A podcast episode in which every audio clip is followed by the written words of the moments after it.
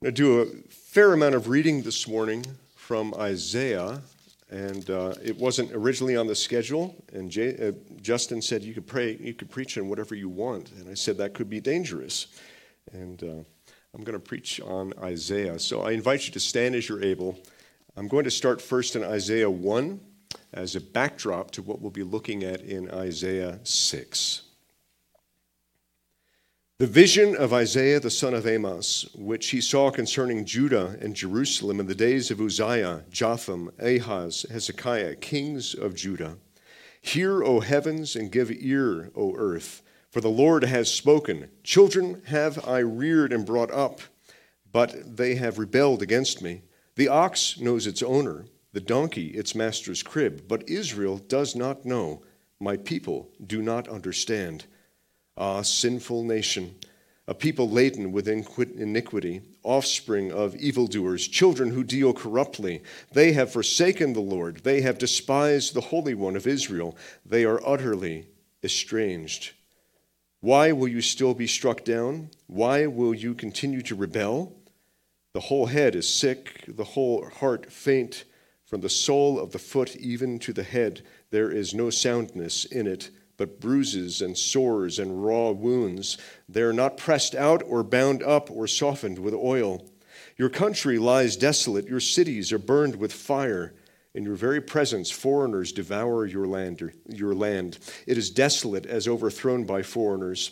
And the daughter of Zion is left like a booth in a vineyard, like a lodge in a cucumber field, like a besieged city. If the Lord of hosts had not left us a few survivors, we should have been like Sodom and become like Gomorrah, the word of the Lord. Thanks be to God. Moving on to Isaiah 6. In the year that King Uzziah died, I saw the Lord sitting upon a throne high and lifted up, and the train of his robe filled the temple. Above him stood, stood the seraphim. Each had six wings. With two he covered his face, and with two he covered his feet, and with two he flew. And one called to another and said, Holy, holy, holy is the Lord of hosts. The whole earth is full of his glory. And the foundations of the thresholds shook at the voice of him who called, and the house was filled with smoke. And I said, Woe is me, for I am lost for I am a man of unclean lips, and I dwell in the midst of people of unclean lips. For my eyes have seen the King, the Lord of hosts. Then one of the seraphim flew to me, having in his hand a burning coal that he had taken with tongs from the altar. And he touched my mouth and said, Behold, this has touched your lips. Your guilt is taken away, and your sin atoned for. And I heard the voice of the Lord say, whom shall I send, and who will go for us? Then I said, Here I am, send me. And he said, Go and say to this people, Keep on hearing, but do not understand. Keep on seeing, but do not perceive. Make the heart of the people dull, and their ears heavy, and blind their eyes, lest they see with their eyes, and hear with their ears, and understand with their hearts, and turn and be healed. Then I said, How long, O Lord? And he said, Until cities lie waste without inhabitants, and houses without people, and the land is a desolate waste. And the Lord removes people far away, and the forsaken places are many in the midst of the land. And though a tenth remain in it, it will be burned again, like a terebinth or an oak whose stump remains when it is felled. The holy seed is its stump this is the word of the Lord. Thanks be to God. Please have a seat. Nothing like some really great and positive words to uplift you on a Sunday morning. Uh, there's a lot in there. But first, I have some questions for our younger theologians, those of you in our midst who are still wondering what's next. When I was in school, was a long time ago. It was well before cell phones. Cell phones weren't even available yet. I know that can be difficult to understand, but it was true. But we still had this idea of comparing ourselves and trying to figure out who we are in this world, what defines us, and uh, what, uh, what are the best way to, uh, to judge a person. And of course, we often judge people on their appearances, how much money they have, so whether they're wearing the right clothes, also if you have the right friends. And that's still the same today. In my day, moon boots were a big thing. You have any idea what a moon boot is? They were these really glorious pieces of footwear, and they looked like ski boots, but we actually wore them to school and to the store. And they were made of foam and they were wrapped in really colorful vinyl. And those were a big thing. So you had to have the right moon boots in order to be thought as a, as a cool kid, somebody who had your, your priorities straight. and then, of course, you had to have the right friends. And the hair. If you've ever looked at hair in the 80s, ladies, I'm so glad that that long, straight hair is really in right now. But in the 80s, you can look up your parents' pictures in their yearbooks. It was everywhere. And for the guys, hair was longer and had to be feathered just right. Uh, we spent hours on our hair. Uh, ask your moms what Aquanet is, and I'm sure they'll share that with you. But all these things that are so wrapped up in our appearance, and, and because we want to be successful in life, and so it's not just how you're perceived, but what you want to be. And so you're, you're eager to do things much more quickly than perhaps you should. I remember I wanted to be a hot air balloon pilot since I got my first balloon ride when I was 10, but I had to wait, and waiting was excruciating. I wasn't ready yet. But I always tried to convince our friends to let me fly, and they wouldn't do that. It wasn't time yet. I wanted to be a rock star. I think a lot of us have a fleeting moment with that, but I really wanted to do something with that, but it, the time wasn't ready and I didn't have the experience. And it turned out that I was being honest with myself. I, I really didn't have the talent to do that either. And if you're a young person, you have these thoughts in your head Who am I going to be when I grow up? Do I look right? Do I sound right? Am I smart enough? When it comes right down to it, all of us struggle with that, even your parents, your grandparents. And we keep trying to do things before we're ready. And while I've shared with you maybe some career ideas or, or things that you want to do with your life, it also comes to our spiritual lives.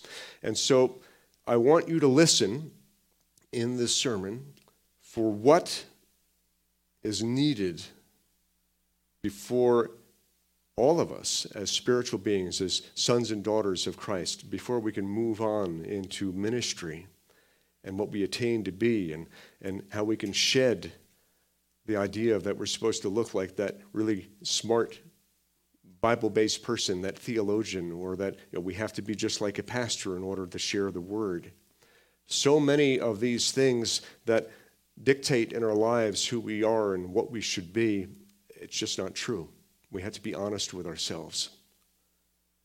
So listen for what those things are. If you have time, I'd like you to draw a picture about what you'd like to be when you were older. What's that one thing that you wish you could be right now, or that thing that you wish you could do right now, but you're not quite ready? Because it's just as important to know when you're ready and you're not ready in ministry. Well, long introduction. But it's important as we frame what we're going to be looking at in Isaiah. And the reason we read Isaiah 1 is it's really the setup for Isaiah 6. And all the chapters leading up, including 6, they all kind of go together and they have this theme. Some historical background the, the book contains the prophecies of Isaiah. He was a real person, he was the son of, son of Amos. And he ministered between about 740 BC all the way through 680 BC. Remember, BC, time goes backwards. For about 20 years, he spoke uh, to both the northern kingdom and the southern kingdom, to Israel and to Judah. And after Israel's fall to the Assyrians in 722 BC, Isaiah continued to prophesy to Judah. And this is where we find ourselves. The period of this period in Israel's history is told in 2 Kings, uh, beginning at uh, chapter 15 through 21, and also in 2 Chronicles 26 to 33. If you'd like to read that later on for some more background. Isaiah was a contemporary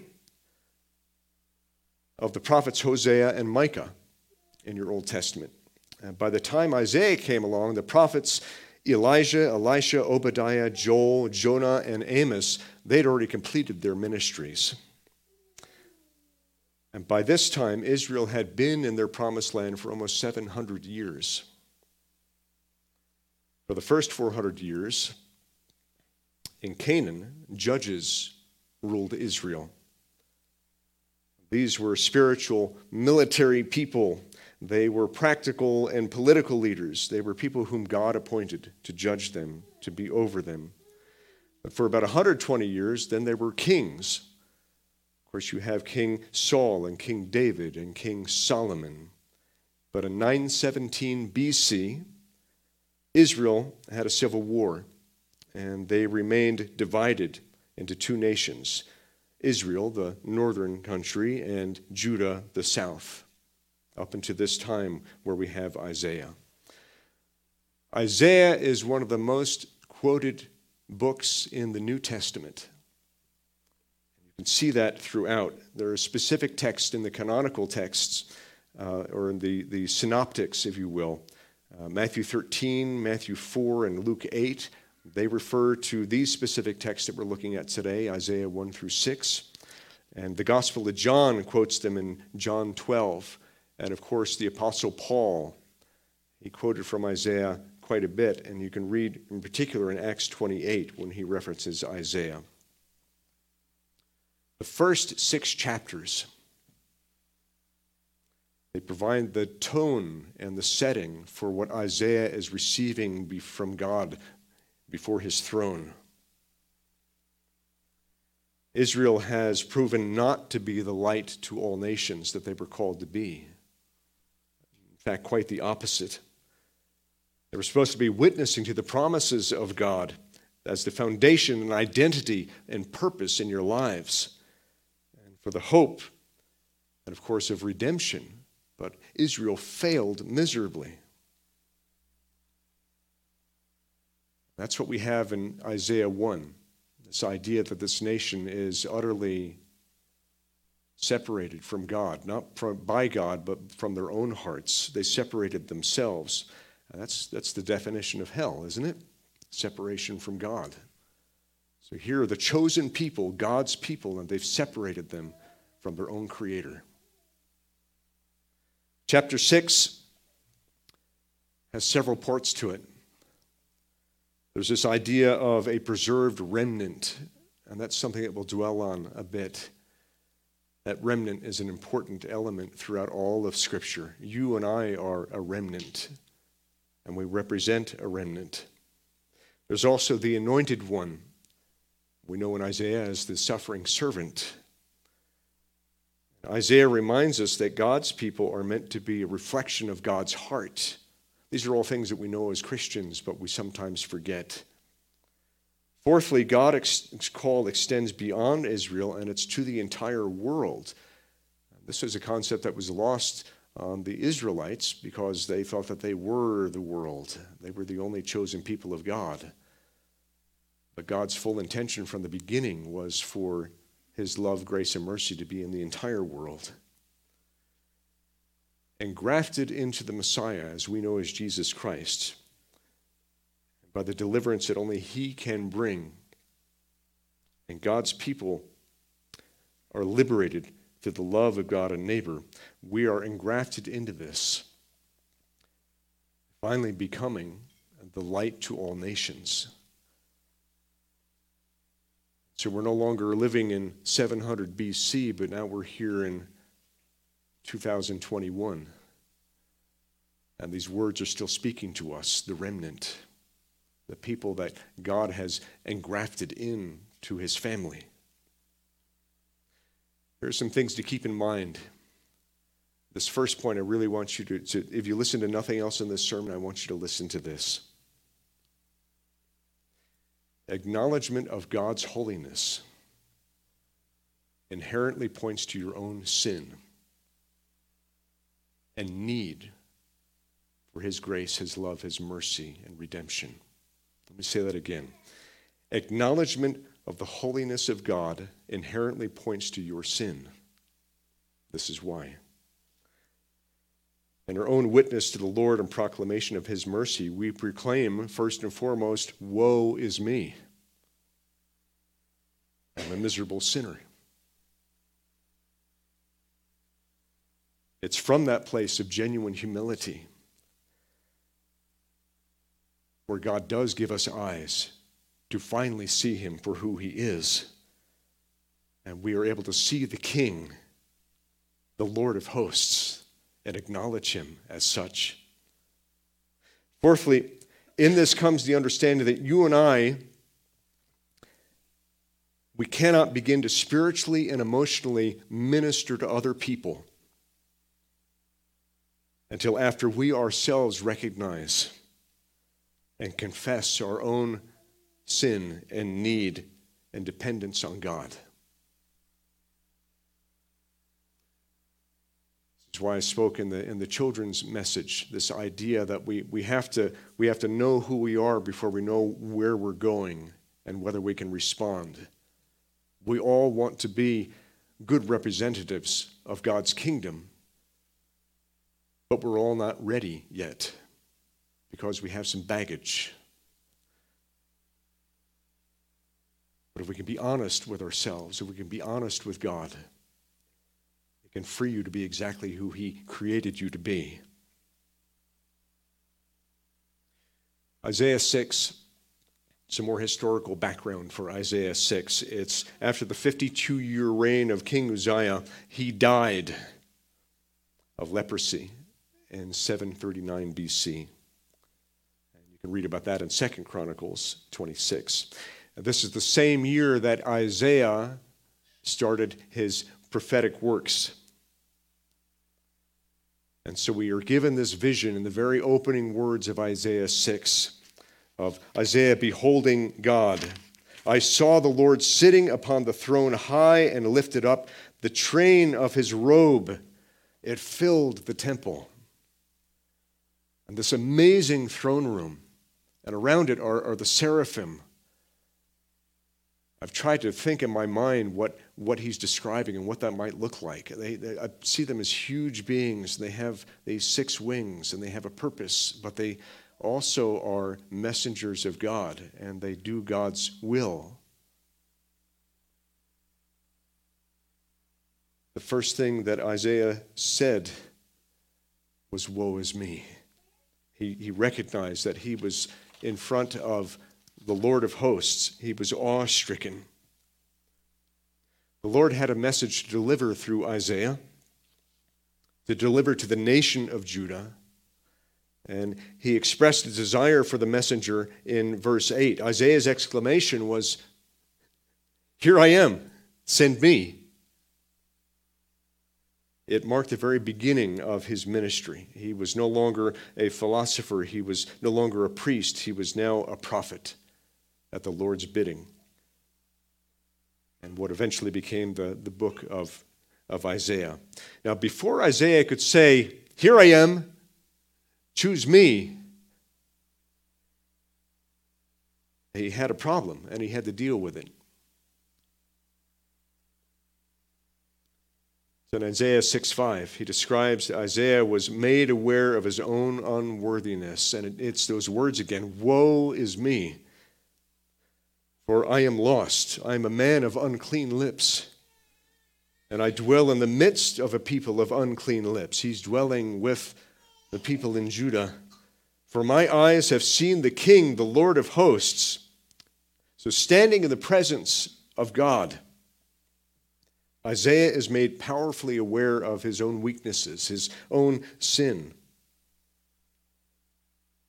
And he's broken. The same way that Job was broken, it's the same way that Peter was broken, it's the same way that so many servants of God were broken before they could respond to the call to be his voice, his hands, his feet in the wilderness.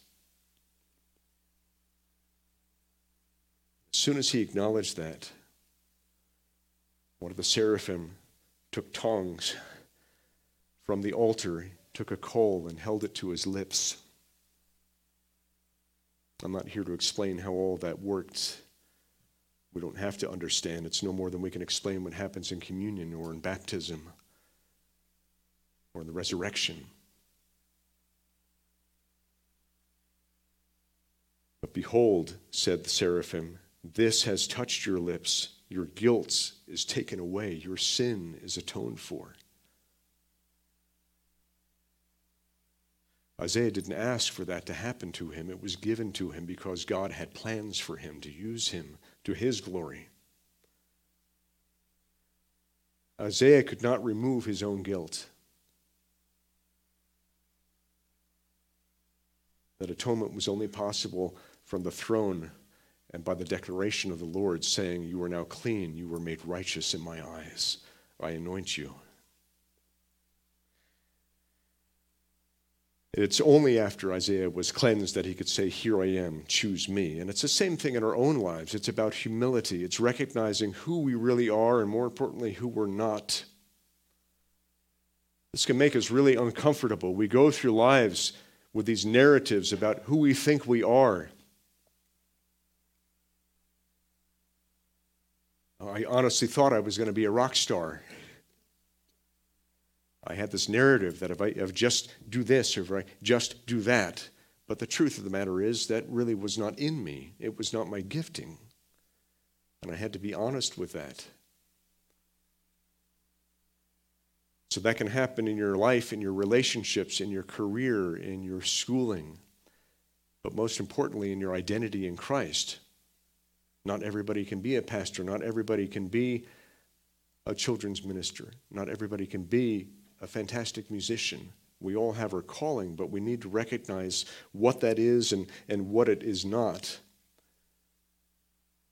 But that can only be revealed to you when you peel away the layers of the lies that we've told ourselves.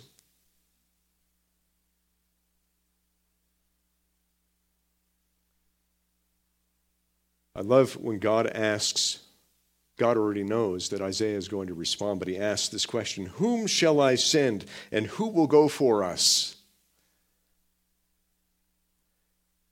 That plural, us, we could think maybe he's talking to the seraphim, but we know that the triune God was from the beginning. And it's another nod to the, to the Holy Trinity. Whom will go for us? You think about it, that's our understanding as well. You and I are going, we represent the kingdom of God. We represent God the Father, God the Son, and God the Holy Spirit by them working in, around, and through us. God made the invitation and was looking for a willing volunteer. The grateful and enthusiastic Isaiah said, Here I am, send me. And then for the rest of his life, Isaiah's career would never be the same. He was serving a God who had forgiven him, who had anointed him, who had called him. But with that came a really unsettling revelation that God gave to him. That's in Isaiah 6, beginning at verse 9. So Isaiah has responded enthusiastically, Here I am, send me. And the God says, Okay, here we go. Here's your assignment. Go and say this to the people Keep on hearing, but do not understand. Keep on seeing, but do not perceive. Make the heart of this people dull, and their ears heavy, and their blind their eyes, lest they see with their eyes, and hear with their ears, and understand with their hearts, and turn and be healed. Isaiah, on hearing this, says, How long, O Lord? And the Lord continues, until cities lie waste without inhabitant, and houses without people, and the land is a desolate waste, and the Lord removes people far away.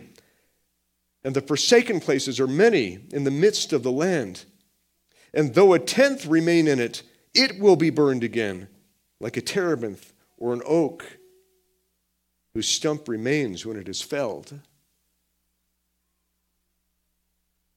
This is not what Isaiah signed up for. What can God mean by this? How can this happen? So, what are the implications of this message to you and me in this 21st century? It defines who we are. Because at the very end of that, it says that the holy seed is its stump. Of course, he's referring to the Messiah, to Jesus Christ. And by Christ's life, death, and resurrection, we are grafted into this. We are part of that remnant, the people called. And we live in a world that doesn't sound a whole lot different from what God is describing to Isaiah. But we are that remnant. And right now, we're, we're sitting in our masks and we have been physically separated on and off for the last almost two years. And for those of you sitting here in this room, you kind of feel like a remnant right now. Not everybody that we know and love in this congregation is able to be with us. Can you imagine how the people who are at home, still isolated, must feel? But we're to be strong. I, Jesus taught in parables for those with ears to hear. Not everybody has ears to hear. That doesn't mean that we're supposed to stop, we're supposed to continue going. Remnant is an idea and, and, and, a reality throughout Scripture. We read about it. The word remnant may not be used specifically, but I remind you that Noah and his family were the remnant saved out of the millions of inhabitants on earth. Just this family in the flood was saved to carry the seed. Only Lot and his daughters were the, were the remnant that survived the destruction of Sodom, Gomorrah, Admon, Zeboim. The Apostle Paul in Romans 11, he was referring to 1 Kings 19 when he wrote, I ask then, has God rejected his people? By no means, for I myself am an Israelite, a descendant of Abraham, a member of the tribe of Benjamin. God has not rejected his people whom he foreknew. Do you not know what the scripture says of Elijah, how he appeals to God against Israel? Lord, they have killed your prophets, they have demolished your altars, and I alone am left, and they seek my life. But what is God to reply to them? I have kept myself 7,000 men who have not bowed the knee to Baal. So too, at the present time, there is a remnant chosen by grace. This still doesn't sit well with us, it makes us uncomfortable It's not the Sunday school Bible story that you want to hear. But God knows what He's doing. And He has this in mind. Zechariah puts it really well. The idea of remnant, but we're not to fear. In Zechariah 13, he writes, Awake, O sword, against my shepherd, against the man who stands next to me, declares the Lord of hosts. Strike the shepherd, and sheep will be scattered. I will turn my hand against the little ones. and the whole land, declares the Lord, two thirds shall be cut off and perish, and one third shall be left alive. And I will put this third into the fire and refine them as one refines silver, and test them as gold is tested. They will call upon my name, and I will answer them. I will say, They are my people, and they will say, The Lord is my God.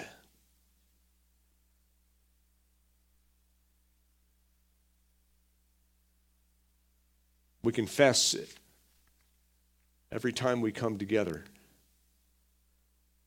That confession is, is part of that refining stripping away the lies and the layers, the things that we hide behind, so that we can be before God to receive his blessing.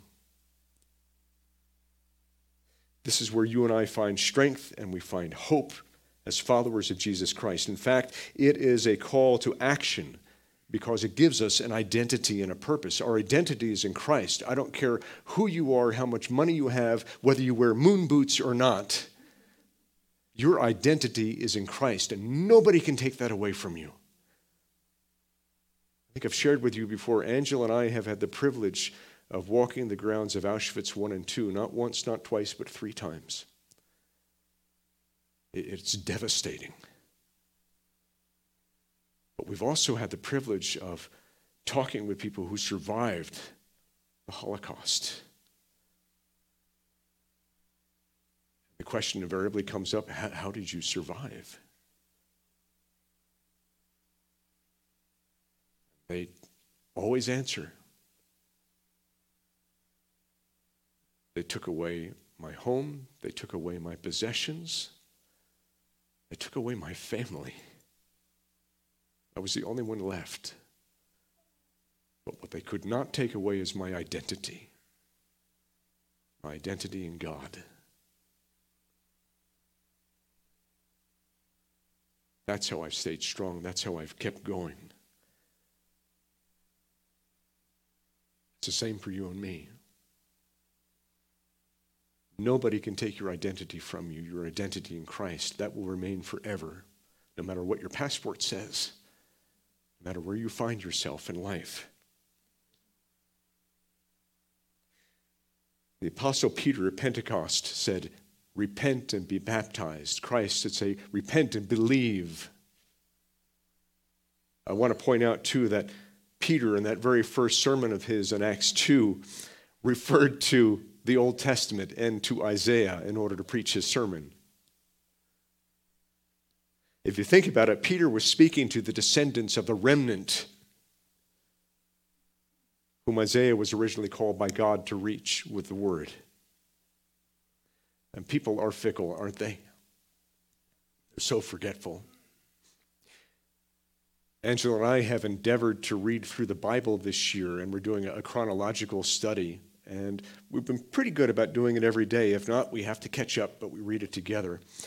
And we were going through the trials and tribulations of the Israelites, the very things that we're talking about. And there was one morning we were reading and we said to each other, What is wrong with these people? What part of this don't they get? I mean, God brought them out of Egypt, He protected them with pillar of fire at night, He provided them with manna from above, He provided water out of a rock, and yet they still forgot who He was. They walked away and said, What's wrong with these people? And then we started to laugh because we're no different. You and I forget. And we keep trying to draw strength from our own experience, from our, our own skill set. It's not until you get on your knees and remember who you are, to whom you belong, that strength is returned. So the story of the Israelites is your story as well. So, what do we do with this? It's a friend of ours named Greg Finke. He's a, pastor and a writer. And he is, has this idea that we follow Jesus on his mission. The idea is, is that Jesus is already working in, around, and through you, and more importantly, he's working in, around, and through every person outside of these walls. And all we need to do is to stop and pay attention to what he's already doing. You and I don't have to reinvent the wheel. We don't have to make up what we're supposed to do in talking with people. Jesus is already there working with them. And so the whole idea is that all we have to do is talk to people, not sell them on Jesus, not tell them that they're sinners, but just talk with them, listen to them. And pretty soon they'll realize that, hmm, you're a believer, and you're just as flawed as I am. Maybe there's something to this Jesus thing. It's the people that you know and like. It's the people whom God loves and desires to be drawn to Him. What our friend Sid Teskey said it's the people whom you long to see in heaven with you.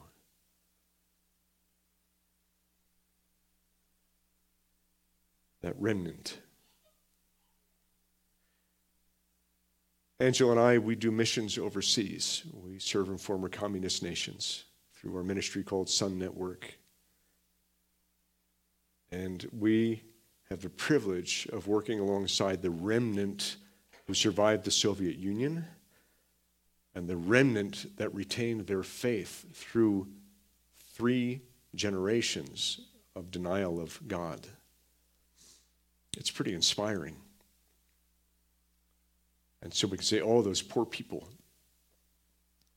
But the more and more we do this, we say we have the same poor people here in the U.S.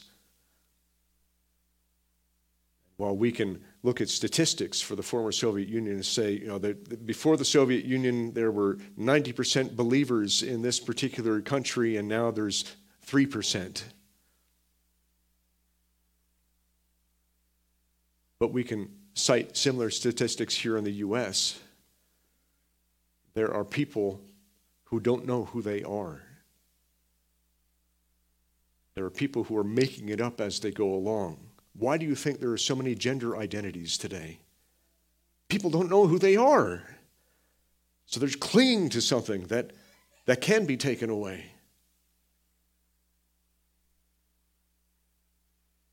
So while we go overseas to do missions,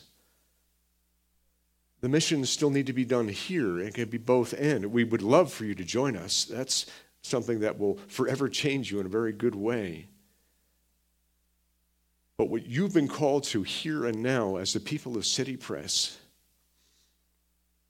is to reach out to the people around you. And, and we say that a lot in church. But you don't have to have you know, the, the, the, the, the call to prayer, you, you don't have, not to call to prayer, that's, that sounds Muslim, but no, what I mean is by, by bringing people along these seven steps, whatever it is, whatever, whatever formula somebody has come up with to share Christ with somebody, it's not that complicated. All it is is putting yourself out there and paying attention to what God is already doing. They'll ask questions. If you don't know the answers, invite them to a coffee with somebody who might know the answers. But it's most important that we're, we're simply out there. But we've got to be honest. If we've learned something from our text today, you're not in a position to minister to somebody spiritually until you know who you are in Christ. Doesn't mean that you have to be fixed and have all the answers, but it's important that you recognize that there's still work to be done in you. You are Isaiah before the throne. Pardon me.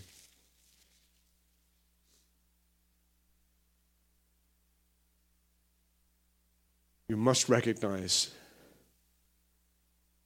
God's sovereignty before you can move forward. And so it begins with this very simple step of, of woe is me. I am a poor, miserable sinner who cannot help myself. I need God. Only then can you truly see God in focus of who He is, not just the idea, but, but truly see Him and, and know Him before you can say, Here I am, send me. So I guess what, I, what I'm saying this morning is don't be discouraged. But also don't assume that because you've been called by God that you're all ready to go. You've got to be honest. Our confession of sin is something that has to happen on a regular basis. Every time you confess, you're peeling away the layers of those lies. That you're in that position of humility to truly receive what God is telling you and how He's calling you in your, in your ministry. Brothers and sisters, it are, it's our privilege to be part of this fellowship. I look forward to what God is doing in your life. We would love for you to join us overseas. Because believe it or not, going overseas to do a mission sometimes gives you those eyes that you don't yet have for seeing what's in your own community. It's funny how that works. But above all, don't neglect coming to worship and being together. Let's pray. Gracious and loving Father, we, we don't have all the answers. We're slogging through this together. But while we're in the trenches, Father, we cannot help but look up and cling to you. Bless us, Father, not to our glory, but always to yours. Teach us, ground us in you. These things we pray in Christ's name. Amen.